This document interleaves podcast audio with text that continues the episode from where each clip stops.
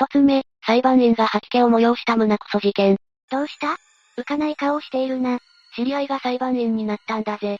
へえ、その話を聞いたら、自分が裁判員として呼び出されたらと思うと憂鬱になるぜ。どうして？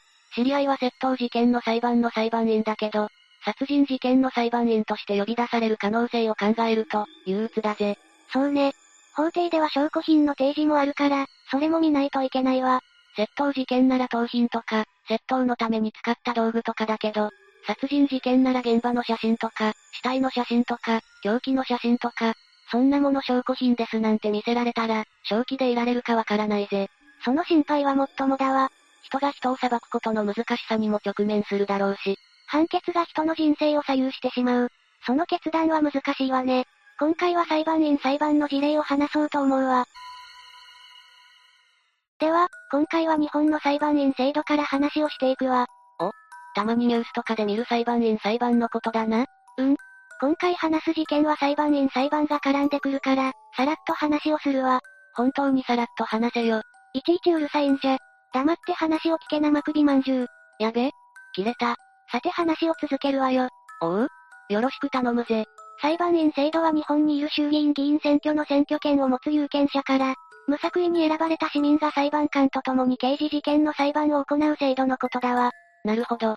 市民が持つ日常感覚や常識とを裁判に反映させるって意味か？なかなかの洞察力ね。さらに言えば、市民にも司法参加してもらうことにより、国民の司法に対する理解を深め、信頼を向上させることを目的としているわ。外国ではヨーロッパの国々では古くから三審制という制度があり、市民が裁判に参加する制度があったわ。日本では歴史が浅そうだな。日本の裁判員制度は歴史が浅いわ。2004年に裁判員の参加する刑事裁判に関する、法律通称裁判員法が国会で成立し、2009年に施行、同年には東京地方裁判所で最初の裁判員裁判が行われているわ。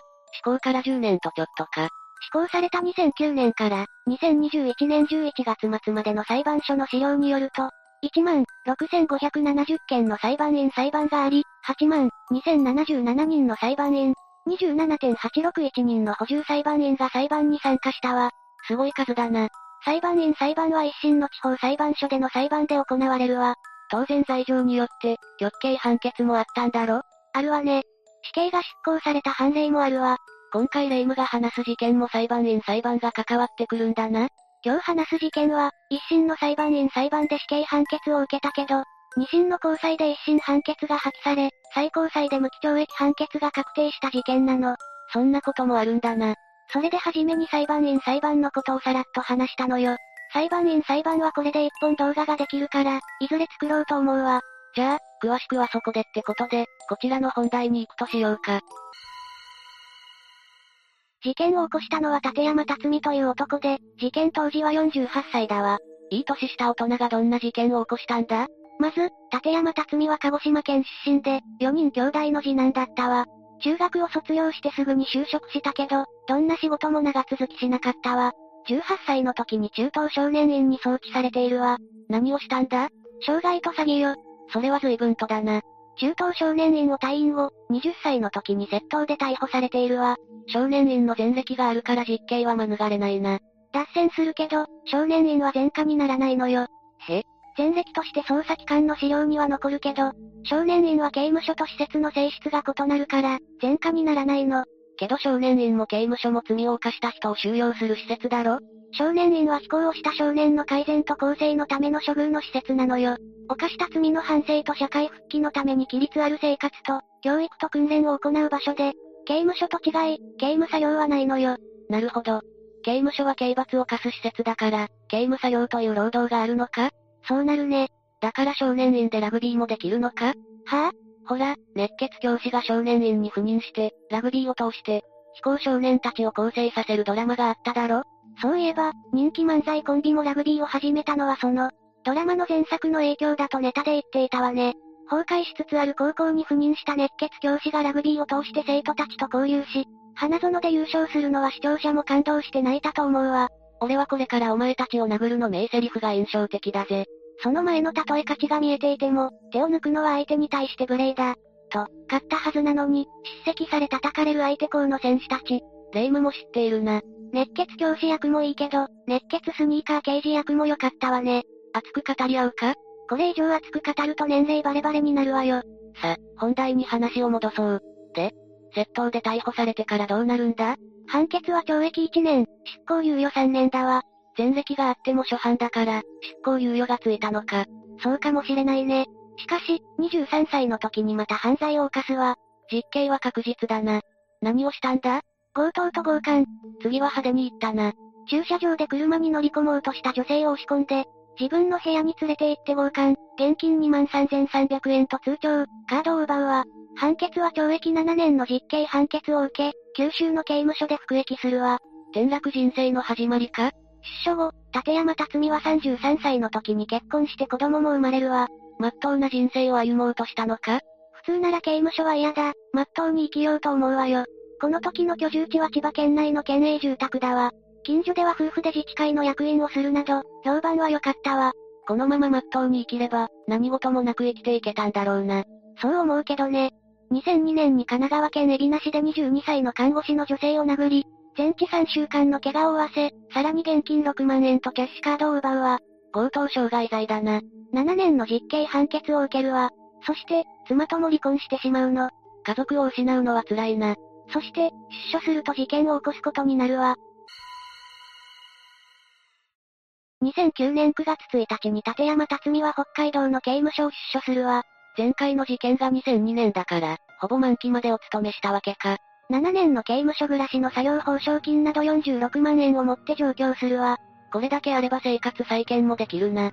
それで生活再建できました。で終われば動画にすることはないわよ。わかっているぜ。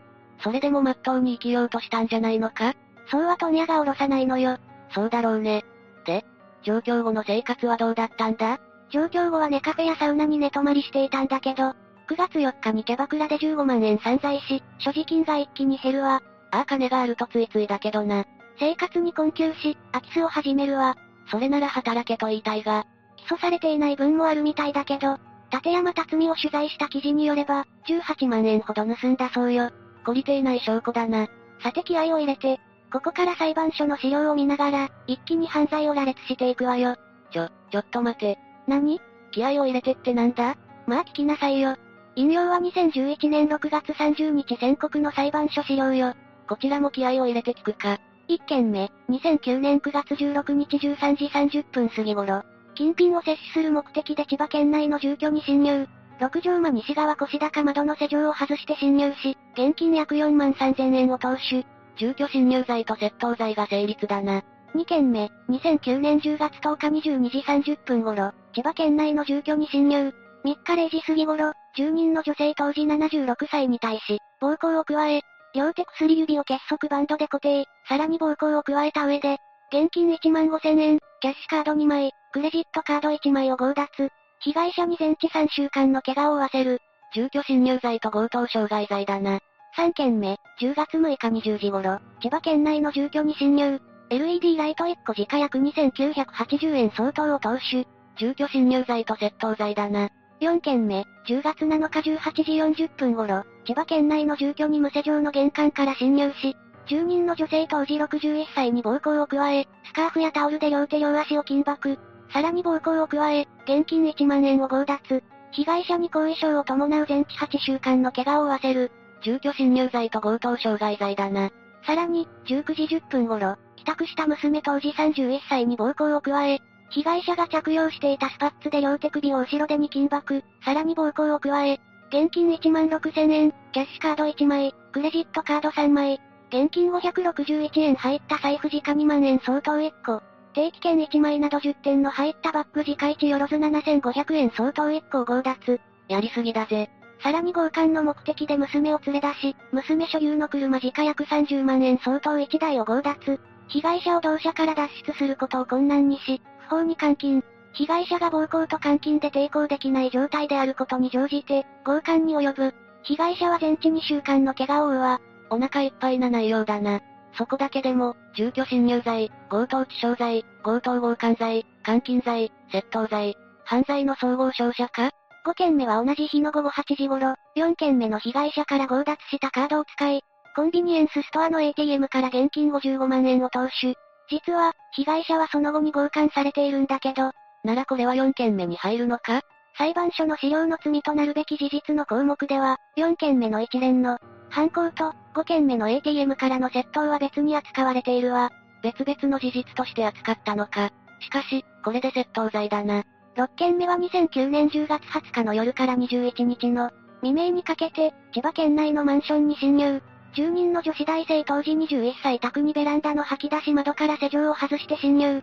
21日10時16分頃帰宅した女性に対して、室内にあった包丁を突きつけ、両手首をストッキングで緊縛し、現金5000円、キャッシュカード2枚、クレジットカード2枚を強奪。さらに被害者の左胸部を3回突き刺し、左胸部損傷による出血性ショックにて死亡させて殺害。ついに行くところまで行ったか。7件目は同日13時26分頃、ATM コーナーにて女子大生宅で、強奪したキャッシュカード1枚を用いて現金2万円を摂取。続いてもう1枚のキャッシュカードと、クレジットカードを使用して現金を摂取しようとしたけど、暗証番号が一致せずに諦めるわ。まあ、世の中なんでもうまくいかないよな。8件目は同日13時38分頃、今度はコンビニエンスストアの ATM で、女子大生名義のクレジットカードから現金を引き出そうとするけど、暗証番号が一致せずに諦めるわ。これで諦めるのか ?9 件目は午後2時11分頃から15分にかけて、今度は、違うコンビニエンスストアの ATM でも試すわ。2度あることは3度ある。今度は女子大生名義のキャッシュカード2枚を使うけど、残高不足でお金は引き出せなかったわ。金引き出しすぎだろ。10件目、さらに犯行を隠すため、もう一度女子大生の部屋に戻ると、放置した遺体の周辺の衣類にライターで火を放つわ。さっきも言ったがお腹いっぱいな内容だな。火は同室内の床、壁、天井に燃え移り、遺体も焼損させたわ。6件目から10件目が松戸女子大生殺害放火事件と呼ばれるものだな。そうよ。これまでで、住居侵入罪、強盗殺人罪、窃盗罪と、窃盗未遂罪、現住建造物放火罪、死体損壊罪だな。判決は予想できるぜ。11件目は、まだあるのか？?10 月31日20時35分頃、千葉県内の病院の駐車場で、車に乗り込もうとした女性に暴行を加え、金品を強奪しようとしたが、第三者に目撃され、騒がれて目的を達成できずに逃走した。この暴行により、被害者の女性に全治2週間の怪我を負わせたわ。これで終わりか ?12 件目は、まだあるのか ?11 月2日8時40分頃、千葉県内の住宅の、店上だった子供部屋の吐き出し窓から侵入し、現金3万円を摂取、さらに住人の女性当時30歳を強姦する目的で、そこにあった包丁で脅し、ストッキングで後ろ手に緊縛、さらに現金15万5千円を強奪し、女性を強姦しようとしたが、女性が生理中のためにその目的は達成できなかった。住居侵入罪と、強盗強姦未遂だな。これはね、生理中のため、別の部位に射精しているのよ。立山辰巳の目的は達成できているのに未遂なのか？刑法改正以前の強姦罪では、成立要件に該当しなかったため、未遂の罪になっているのよ。2017年改正の強姦罪では、成立要件を満たしているわ。改正前では、しかし、女性の尊厳を踏みにじったことには変わりないな。その現場には子供たちもいたのよ。人面重心を超えているぜ。13件目は、11月13日18時過ぎ頃、千葉県内のアパートの一室に吐き出し窓の施錠を破って侵入し、現金6万円、宝くじ62枚を投手。これで以上？以上よ。さっきは裁判所の資料をもとに基礎事実を並べたけど、ここからは事件の発覚から逮捕までを取り上げるわ。ここまでやりたい放題なら、すぐに逮捕できるぜ。そうもいかないのよ。順を追って説明するわ。事件は10月22日、千葉県内のマンションの一室で火災が発生し、焼け跡からこの部屋の住人の女性が遺体で発見されることから始まるわ。殺人事件だと断定した千葉県警は捜査を開始するわ。基礎事実の6件目から10件目だな。そうよ。千葉県警は ATM から被害者のカードで現金2万円を引き出されることをつかみ、その時の防犯カメラの画像を公開し、情報提供を呼びかけるわ。それならすぐに情報が集まるんじゃないか？そう。事件は意外な形で収束したわ。捜査線上に立山辰巳が浮かび、逮捕となるわ。ついに逮捕、事件の真相が見えてくるな。別の事件で逮捕されていた立山辰巳が逮捕されるわ。こういうのもなんだが。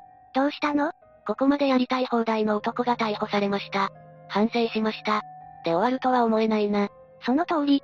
はじめは取り調べでも信じられない供述をするわ。なんて言うんだ？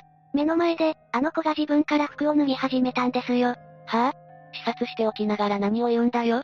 警察官がなんで刺したかを聞くと、私も死にたいと言われたんでね。私を刺して、あんたも死ねばいいと。反省も開墾のかけらも見えないな。被害者から性交渉を求めたように言うだけではなくて、自殺志願者みたいに言うなんて。ある週刊誌では、捜査関係者が一様に今のマリサみたいに顔をしかめたそうよ。まるで鬼畜と吐き捨てたそうよ。気持ちはわかるぜ。被害者は教師になる夢を持っていたのよ。自殺志願になるなんて考えられないわ。そんなふざけた供述がまかり通るとでも思ったのか？その後、起訴事実の別の事件で3度目の逮捕になるわ。それで警察の本気を悟ったのか、一転して包丁で刺して、火をつけたと供述するわ。その後、供述通り被害者宅に近い斜面から血のついた T シャツに、くるまれた包丁、被害者宅のドアの鍵も発見されているわ。現住建造物放火、強盗殺人は共に法定刑の最高刑罰は死刑だから、死刑回避のためなのか？その思惑もあったわね。しかし、あくまで被害者は不在だったと言い張ったり、複数の弁護士がつくようになると、事件については口を閉ざすようになるわ。死刑回避の腹が見え隠れするな。刑務所を出所した後の自分の境遇を持ち出して同情を誘うかのような供述もするわ。刑務所の作業報奨金をキャバクラで散財した男が何を言うんだ？さらにこの女子大生の事件は物証が乏しくて捜査本部も頭を抱えたそうよ。なんとなくわかるぜ。火災だから、消防の放水で指紋や足跡があっても流されているだろうし、強姦されていても、焼けてしまった遺体から犯人の体液が検出されるのは難しいだろう。逃げ切れないと踏んで、死刑回避の作戦に出たんだろうな。反省や開墾よりも、死刑回避のために死人に口なしとばかりに。取り調べでなぜ刺したのたかと聞かれた立山辰巳は、奪ったキャッシュカードの暗証番号を聞き出すために、刃物で脅したと認めているわ。さらに、ちょっと切りつけたら暴れ出して、揉み合っているうちに刺してしまったと、不可抗力だった的な内容の供述もしているわ。ちょっと待て。基礎事実では、両手首をストッキングで緊縛したんだろ？一部報道ではストッキングで猿靴輪をかまされていたとも言うわ。そんな状態の被害者が暴れる？ありえないだろ。捜査関係者もこの話は作り話ではないかと見ているそうよ。過去の逮捕容疑、一連の事件を見ても、その目的に強姦があったことは容易に類推できるわ。なのに、死刑回避に不信するのは醜いわね。さっき、自分から服を脱いだとか言ったと話したよね？ああ、ありえないと思うけどな。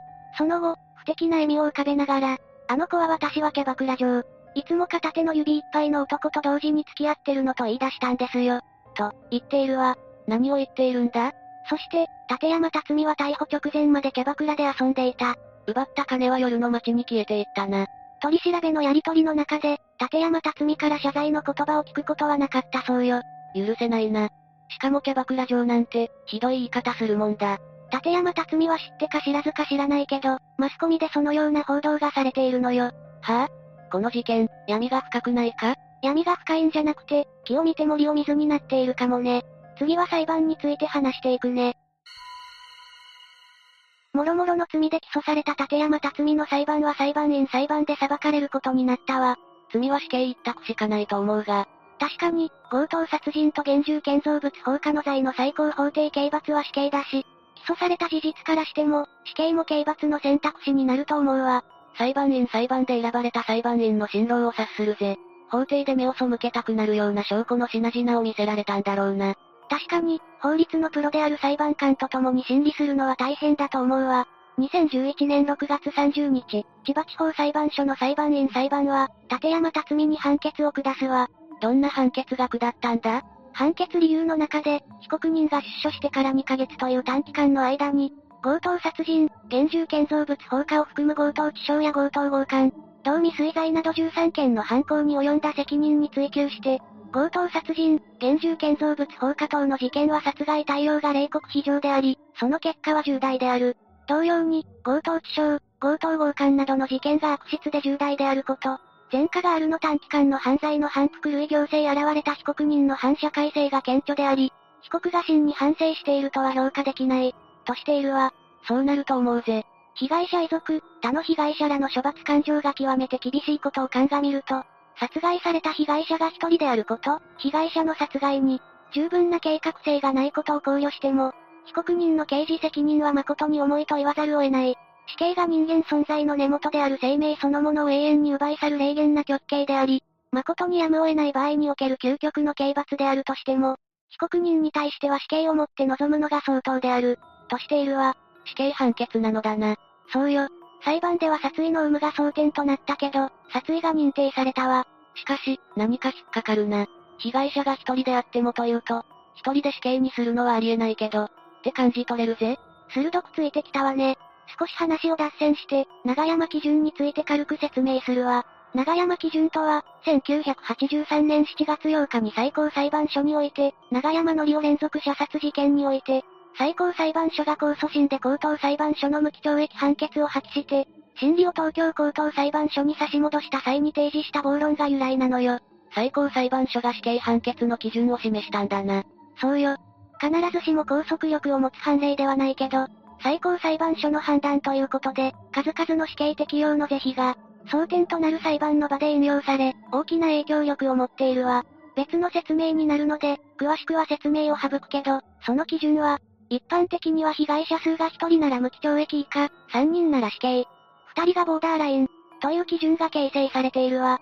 確かに、長山基準からすれば被害者は1人になるが、この裁判員裁判は、初の殺人による被害者が1人の事件で、殺害の前科がない被告に対する死刑判決になったのよ。裁判官と裁判員は慎重に議論を重ねた上での結論なんだろうな。被告側は刑は受け入れるが、事実認定に誤りがあるとして控訴するわ。なんだ？まるで悪あがきだな。しかし、死刑判決は覆らないだろうな。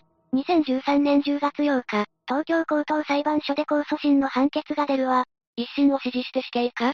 一審判決を破棄して、無期懲役に減刑された判決よ。はぁ、あ、判決の中で、松戸事件の殺害対応が必要で冷酷非常であり、放火も危険性の高い悪質な犯行であること、その結果も重大であることを十分に考慮しても、同事件が殺害された被害者が1名の強盗殺人であり、殺害行為にいかなる意味においても計画性を認めることができないことを踏まえると、死刑を選択することが真にやむを得ないものとは言えないと考える、と述べているわ。犯行は冷酷無比であるが、計画性があるものでないってことだな。殺害された被害者が1名だから、死刑もやむなしとは言えないってことだな。しかし、これで死刑判決を破棄できるのか？さらに、松戸事件に加えて、松戸事件前後の強盗致傷、強盗強姦などの事件の、犯情が重大、悪質、かつ危険であることなどを合わせて考慮し、被告人の前科関係や粗暴で反社会的な性格傾向、被告人の反省の情が乏しいこと、松戸事件の被害者遺族や他事件の被害者らの、厳しい処罰感情などの一般上場を十分に侵釈しても、同様に、死刑を選択することが真にやむを得ないものとはならないというべきである。被告の凶悪性は認めて、さらに被害者遺族や被害者の希望し、処罰感情を考慮しても、死刑もやむなしとは言えないってことか。そして、以上の通り、本件においては、死刑を選択することが真に、やむを得ないものとは言えないというべきである。現判断は、裁判員と裁判官が評議において議論を尽くした結果であるが、無期懲役刑と死刑という質的に異なる刑の選択に誤りが、あると判断できる以上、破棄は免れない、と、結論付けているわ。市民と裁判官が評議を尽くした判決をあっさりと覆した印象がするな。死刑が無期懲役になるなんて、これでは被害者遺族や被害者、社会も納得しないと思うぞ。検察、弁護側双方が最高裁判所に上告するわ。泣いても笑っても最後の審判だな。最高裁判所の判断は上告棄却、無期懲役確定。ありえないと思うぜ。判決理由の中で、松戸事件が被害女性の殺害を計画的に実行したとは認められず、殺害対応の悪質性を重く見ることにも限界がある事案であるのに、松戸事件以外の事件の悪質性や危険性、被告人の前科、社会的な性格傾向などを強調して死刑を言い渡した第一審判決は、本件において、死刑の選択をやむを得ないと認めた判断の具体的、説得的な根拠を示したものと言えない、と、述べて、一審判決は妥当ではないとしているわ。市民観点とは違うプロの目にはそう見えるのか？さらに続きで、第一審判決を破棄して無期懲役に処した現判決は、第一審判決の前期判断が合理的ではなく、本件では、被告人を死刑に処すべき具体的、説得的な根拠を見出しがたいと判断したもの返されるのであって、その結論は当審も容認することができる。第二審を支持する理由だな。この最高裁の決定で立山辰巳の無期懲役が決定したわ。しかし、正直な話だが、松戸女子大生殺害事件と世に知られているから、女子大生だけが殺され、現金を奪われ、放火されたと思っていたが、根が深い事件だな。まさに木を見て森を見ずということわざを体現しているわ。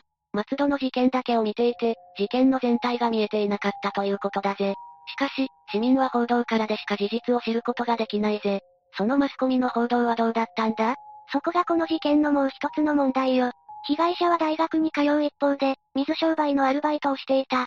そのため、マスコミ各社は、夢は農家夜はキャバ嬢大学生二つの顔とか、彼氏と別れたばかりで殺された美人女子大生、キャバクラ勤めの稼ぎ方、等々の報道をすることになるわ。まるでヒルドラ好きの連中が喜びそうな記事の見出しだな。事件をそっちのけで被害者の生活を晒すことに命かけていそうだな。見出しだけでも事件というより、被害者を赤裸々に言っているだけの、的外れな記事ね。さらに言うと、ある元警察幹部の男が、被害者は全裸で抵抗した形跡もなく、遺体には布団がかけられていた。さらに放火などという作業もしており、男女のもつれによる、顔見知りの犯行である可能性が高い、という見解を示したわ。こういう時によく出てくるな。元刑事とか、元検察官とか。この発言が捜査を混乱させたとも言われているわ。元警察幹部の見解だから、現場の捜査員もそうだと。信じ込んでその線も当たったんだろうな。しかし、蓋を開けてみればなんとやらで、立山辰巳と女子大生の間には全くの面識はなかった。自分勝手で身勝手な男の、単なる行き当たりばったりな犯行だったのよ。素晴らしい刑事の勘だぜ。二つ目、サンダーバード号事件。最近電車の中で防犯カメラを見かける機会が増えたけど、事件の件数は減っているのかしら？どうだろうな。でもどうしてそんなこと気にしてるんだ？だって、いつまで経っても列車での事件って一向に減らないじゃない？確かに、よくニュースで見かけるよな。それにね、やっぱりいくら電車の中のカメラが増えたとしても、事件はそう簡単に減らないんじゃないかと思っているの。どうしてそう思うんだ？だって、何年経っても駅構内や車内での物騒な事件って、報道されてるじゃない？それにね、ちょっと昔の話だけど、罪のない何人もの若い女性が被害に遭った恐ろしい事件もあるのよ。一つの事件で何人も被害者が出たのか？それは一体どんな事件なんだ？今回紹介する事件を起こした加害者の名前は、滋賀県湖南市石部南にて解体業を営む上園高光、36歳。上園は両親と妹の4人暮らしで、ごく普通の家庭に育ったの。地元の小中学校を卒業した後、父親の建設業などの手伝いをしていたみたいね。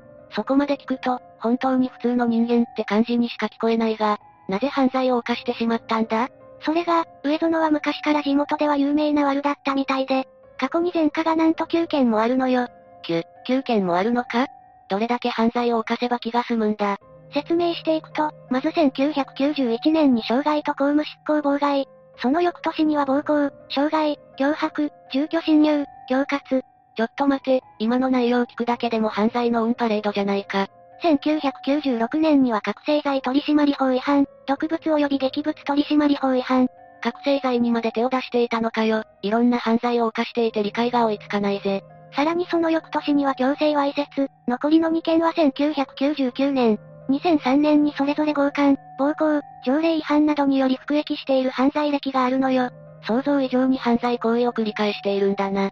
どうして彼がここまで犯罪を繰り返したのかは、今となっては不明なのよね。それでレイム、この男は列車内で一体どんな事件を起こしたんだ？これからその事件の内容について詳しく解説していくわね。京都府警の調べによると、上園は2006年8月3日、富山駅発大阪駅行きの特急、サンダーバードに乗り込み、何の断りもなく女性が座っている隣の座席に座ったの。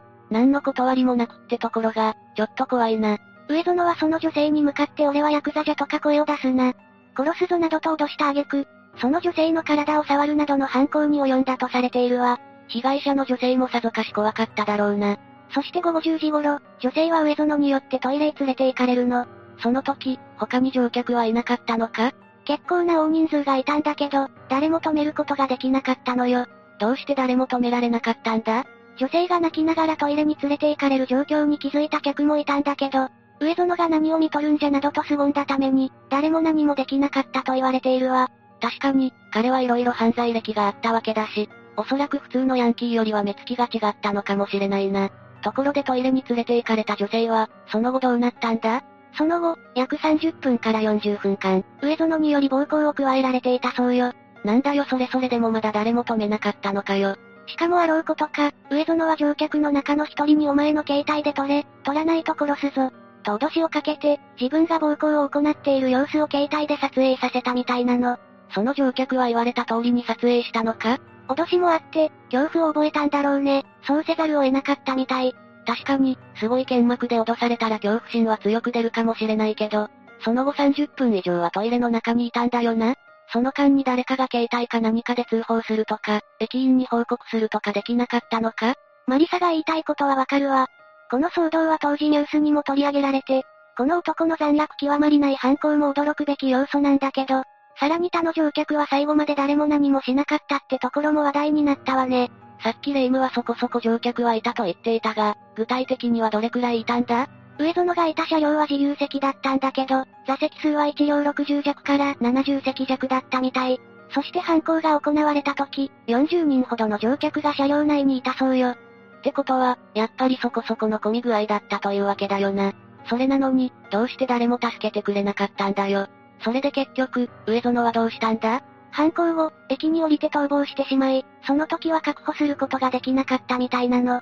乗客の誰かが助けに入っていれば、捕まえることができたかもしれないのに。この事件に関して、当時のブログやネット掲示板では、マリサのように怒りや疑問のコメントが噴出したみたいね。そりゃそうだよな。ネットにはなんて書かれてあったんだ？コメントの内容を要約すると犯人の男も当然許せないけど、見て見ぬふりをした乗客に、呆れてしまった。自分で静止する勇気がないのなら車掌に訴える方法はあったはず。そうだよな、なぜ誰も通報すらしなかったのか。他にはどうして誰も助けてあげなかったんだろう。面と向かって助けるのは勇気がいることだし、実際自分でも尻込みすると思う。なかなかできることじゃないのもわかるけど、こっそり車掌さんを呼んであげるとかできなかったのかな。また、別の書き込みには私には考えられない。もちろん立ち向かうのは勇気がいる。でも目の前で困っている人がいるし、助ける方法はいくらでもある。車掌に警察に通報することぐらいは匿名でもできるはず。といった車掌に訴えるくらいしてあげたらどうなんだといった意見が上がったの。誰だってこの事件の内容を聞けばそういう感情を抱くだろうな。とはいえ、そういう人たちももし現場にいたら、怖くて行動できなかった可能性もあるぜ。この事件の報道を取り上げた当時の朝のニュース番組でアンケートを取ったところ、男女100人から集計した結果では、53人が車掌警察に通報するに対し、他の乗客と助けに行くと答えた人が25人だったの。怖くて何もできないとしたのは16人で、こう答えた人には女性が多かったという結果が出たようね。確かに女性だと、男性相手に助けに行くのは気が引けるけどな。それにね、このような事態になったのは、人間の本能が関係しているとも言われているのよ。それって、怖くて何もできないという心理状態か？それもあるかもしれないけど、事件当時、車両には約40人余りの乗客がいたって言ったじゃない？それだけいると、逆に誰かが助けてくれるだろうという集団心理が働くのよ。なるほどな。そんな複雑な原因があったんだな。この心理状態を傍観者効果とも言うんだけど、まさにこの時の乗客には、この心理が働いていたと思われるわ。その話を聞くと、私もその現場に居合わせた時、ちゃんと行動できるかがわからなくなってきたな。この事件に対して、ニュース番組に出演していた弁護士は、道徳の問題で、単純にそういう状況になった時にみんなで何とかしましょうよ。という教育をこれまでやっていなかったといったコメントを残していたの。でもやっぱり、人が困っていたら助けられる存在でありたいぜ。女性はその後、被害届を提出したわ。警察は上園が前に犯した暴行事件と手口が似ていたことにより、今回の事件に関連性があるとみて調査を進めたみたい。そうだったのか。ところでレイム、上園は逃亡後、何をしていたんだ？そのまま捕まったのか？それがこの男は、同年の別の日にまた同じ犯罪を犯したのよ。また同じことを繰り返したのか、被害者が増える一方じゃないか。上園は、同年12月21日午後10時半頃、今度は JR 西日本湖西線片田駅発の京都駅行きの普通電車に乗り込み、上園と同じ電車に乗り合わせた、当時27歳の女性に目をつけたわ。その女性はパート勤務をしていて、その帰りだったのかもしれないわね。もちろん彼女と上園には面識なんてなかったわ。この時は、他に乗客はいなかったのか？この時は車掌さんやその女性以外、乗客はいなかったそうなの。上園は彼女の座席から通路を挟んで隣のボックス席へ座って、え服着てるやんと声をかけたわ。急に話しかけられると、それだけで恐怖を感じるよな。その後、前回のサンダーバード号の時みたいに俺はヤクザやと脅しをかけるの。いやそんな脅しをかけなくても、夜に他に誰もいない電車の中で、男から急に声をかけられたら誰だって怖いだろ。そして男は女性の隣に座り逃げたら殺すぞと言い、またも同じ手口で暴行を働いたのよ。もしかして、前回の事件で味を占めたのか。今回の被害女性は京都駅で保護されて、駅員に被害を訴えているんだけど、上園の方はまたもその場から逃げ出したのよ。また逃げられたのか。この男、また次の犯行のことを考えていたんじゃないか？その通りよ。上園は京都駅で反対方向の電車に乗り換え、今度は現在のおこと温泉駅で降りたわ。待て待てレイム、もしかしてこの男は、同じ日にまた同じような犯行に及んだということか？そういうことになるわ。同日の午後11時20分頃の話よ。次に上園は、当時20歳の大学生だった女性に目をつけたの。まず上園はその女子大生の足を蹴りつけたんだけど、無視をして立ち去ろうとする彼女に対し、謝っとるやないけなんやなどと言って口論をふっかけたわ。急に足を蹴られて、しかも無視しても突っかかってくるなんて恐怖しか感じないぜ。その後、上園はその女子大生を男子トイレに連れ込んで、暴行したわ。こんな男を逃がしていたら、次から次へと被害者が出てきてしまうぜ。ところで、上園が逮捕されたきっかけは何だったんだ ?8 月に起こしたサンダーバード事件に関しては、遺留品の DNA 鑑定で上園被告と一致し、警察は証拠を固めたわ。また上園は取り調べに対し、他の客から離れて座っている女性を狙ったと容疑を認めた供述をしたの。そんなにあっさり罪を認めるくらいなら、最初からするなよ。ちなみに上園が逮捕されたのは、2007年の1月17日。これは普通列車での犯行に関する逮捕で、サンダーバード号事件に関する逮捕は同年の2月13日となったわ。サンダーバード号事件の時点で取り押さえていればよかったな。サンダーバード号事件後の2件の事件は手口が似ていると警察が気づいたようで、捜査を進めていったところ、DNA 鑑定を行った。事件現場の遺留物の DNA と上園のものが一致したそうなの。それをもって、4月21日に再逮捕されることになったわ。こんな短期間に3人もの被害者を出していたんだな。これだけ聞くと、この男はもっと余罪がありそうな気がするんだが、他にはもう何も罪はないのか？マリサは勘が鋭いわね。この男には同じような余罪があったのよ。上園は被害者の年齢や犯行日時は曖昧で詳しく、知られていないんだけど、当時17歳か18歳くらいの女性の後をつけていたの。高校生の可能性もあるってことだよな。多分その可能性もあるわね。上園はその女性が家に入る一瞬を狙って、部屋の中まで押し入ろうとしたという事件も起こしているの。怖すぎるだろ。それで、同じように暴行したのか？同居人がいれば避けたみたいだけど、誰もいなければ同じような手口で暴行を行っていたそうね。よくそこまで犯罪を犯す体力があるぜ。今回解説した事件と同じような目にあった被害者はもっと多くいたと推測されるわね。その家に押し入られた被害者は警察には届け出なかったのか？それが、発生したのが閉鎖的な地域だったことが関係していて、事件の被害者たちは誰にも訴えられずにいたそうなの。そうなると、なかなか表沙汰にはなりにくくなってしまうな。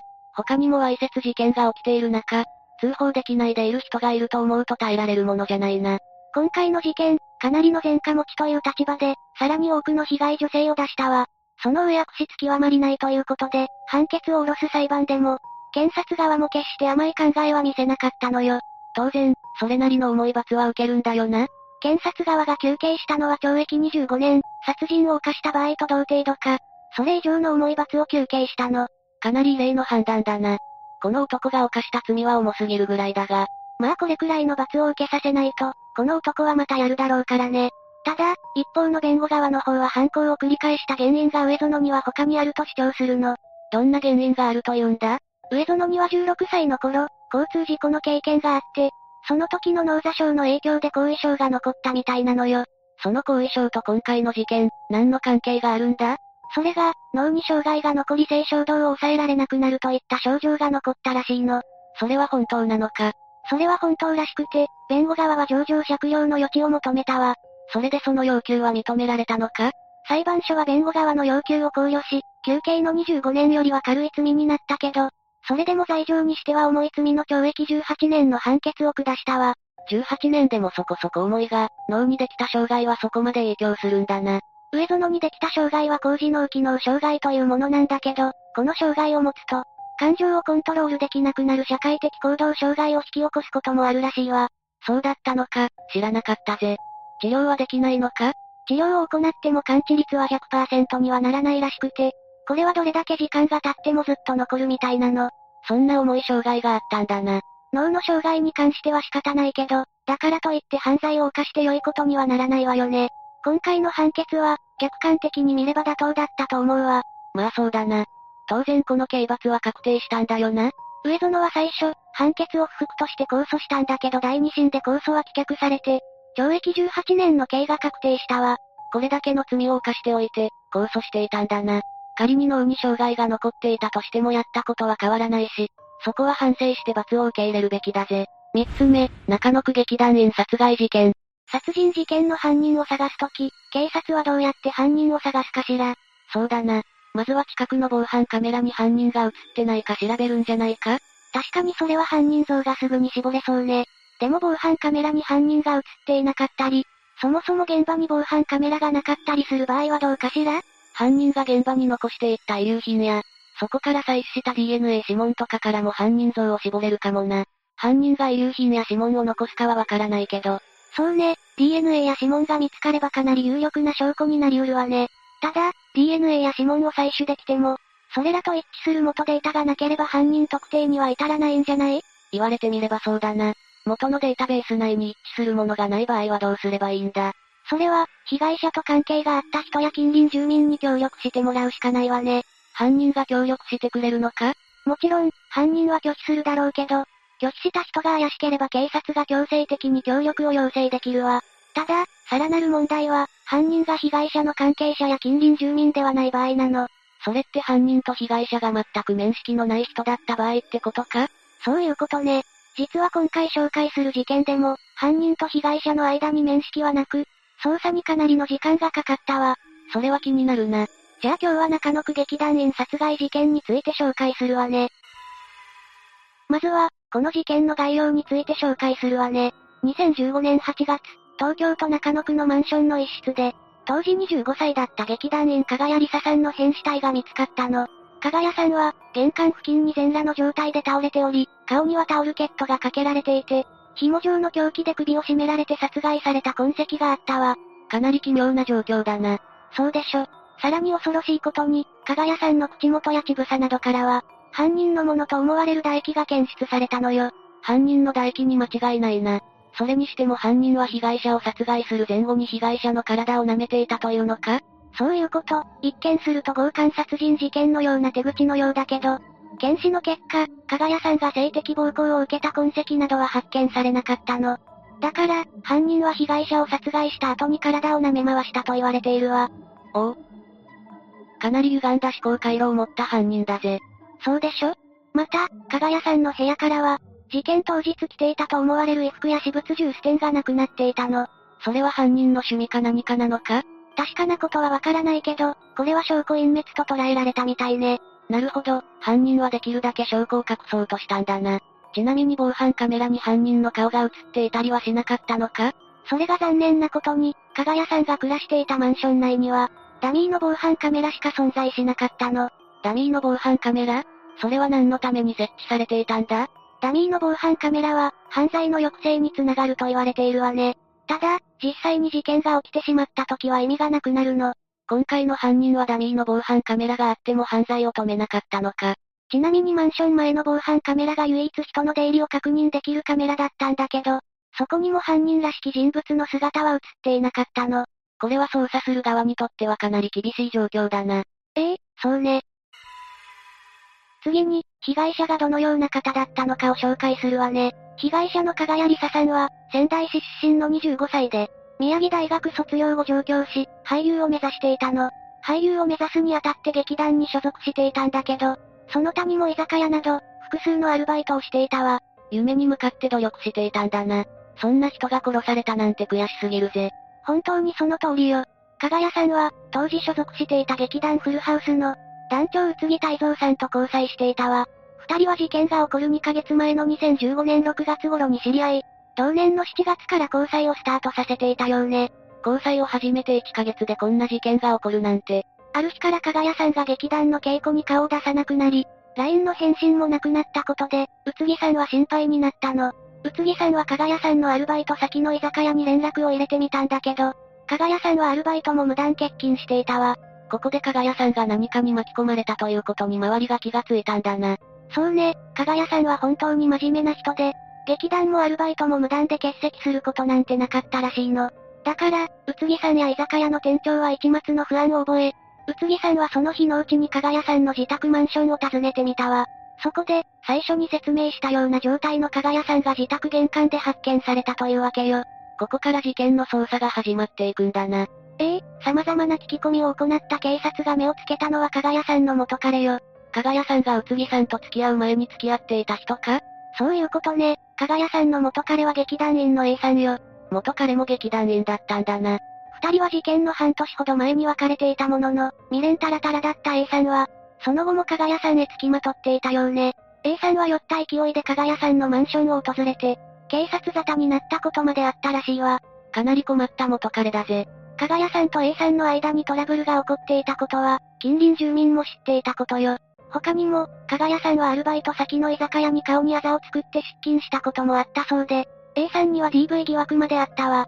そんな彼氏別れて正解だぜ。でも、その元彼の A さんが犯人だったのか ?A さんは犯人候補としてかなり有力だったんだけど、犯人じゃなかったの。違ったのか？それが、A さんの DNA と加賀谷さんの体に付着していた唾液などの DNA が、全くの別物と判明したのよ。これで捜査は振り出しに戻るのか？そうね、これ以前にも加賀谷さんの知人の DNA をかなり検査していたようだけど、遺留物の DNA と一致する方が見つからなかったわ。だから、さらに周辺住人や宅配業者を含めた1500人もの DNA が採取されることになったのよ。かなり大掛かりな捜査だけど、警察も諦めるわけにはいかないもんな。捜査は大変だったんだけど、しっかり成果はあったのよ。事件当時、加賀谷さんの周辺に住んでいた人物の中で不審な動きをした人がいたの。それが徳倉隆弘という男よ。その徳倉っていう男が取った不審な動きってどんなものだ？徳倉は事件発生時に加賀谷さんの近所に住んでいたんだけど、事件発覚直後に東京を離れて福島県内の実家に戻っていたのよ。警察はそれを見逃さなかったんだな。徳倉に対して警察が任意の DNA 提供を求めたところ、なんと遺留物の DNA と一致したってわけ。被害者と全く面識のない犯人を見つけ出すなんて、警察の捜査はすごいな。これはお見事ね。犯人が特定されたということで、この男がどんな人物だったのか見ていくわね。徳倉は福島県西白川郡矢吹町に生まれ、事件当時は37歳。会計士をしていた祖父が地元で会計事務所を開業しており、俗に言う地元の名士的な裕福な家の出身だったのよ。家庭環境が複雑だったことはなさそうだな。そうね、ただ会計士だった両親が祖父の事務所を引き継いでいたため、徳倉には三代目としての期待がかなりかかっていたのよ。徳倉は、学校では優秀な生徒で、同級生からも口数は少ないけど真面目といった評価を得ていたわ。さらに中学時代は学級委員長を務めたほか、剣道にも打ち込んでいたとか。予想していた犯人像と大きく異なるぜ。これだけ聞くと、かなりのプレッシャーにも負け強い学生生活を送っていたようだな。でも学校での評価は悪くなかったものの、近隣住民からは、挨拶ができないや地域の催し物にも顔を出さない、といったネガティブなイメージを持たれていたそうよ。二面性があるタイプみたいだな。そんな徳倉なんだけど、中学を卒業後して地元の工業高校に進学した後、大きな挫折を経験したのよ。どんな挫折だ？それが、高校時代に難関資格である公認会計士試験に挑むも不合格に終わったの。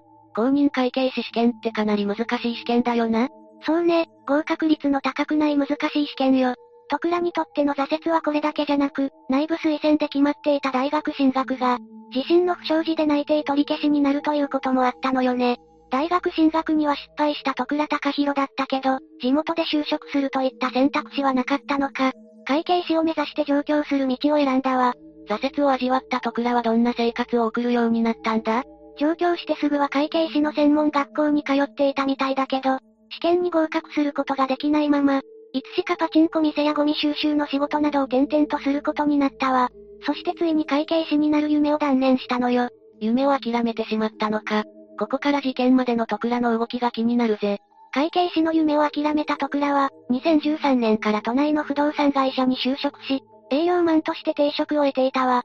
とはいえ、真面目な勤務態度ながらも営業成績は良くなかった徳倉は、上司から叱責される機会も多かったと同僚は語っているわ。真面目には働いていたんだな。ええ、上司に叱責されながらも腐らずに深夜まで接客の特訓をして、営業成績改善を図っていたそうよ。ただ、内気で口数の少ない性格が営業職には致命的に向いていなかったのか、成功をつかむことはできなかったわ。これはかなり悔しいだろうぜ。徳倉はずっと同じ仕事を続けたのか？いいえ、2015年6月になると、同僚に、結婚して、彼女の実家の飲食店で働くと言い残し、会社を退職したわ。実は徳倉に交際相手がいたという事実がないから、この話は退職の口実だったと言われているわね。これが事件の約2ヶ月前だな。不動産会社を退職した徳倉は、福島県の実家から通勤できる仕事を探し、引っ越し準備を進めていた時期だったの。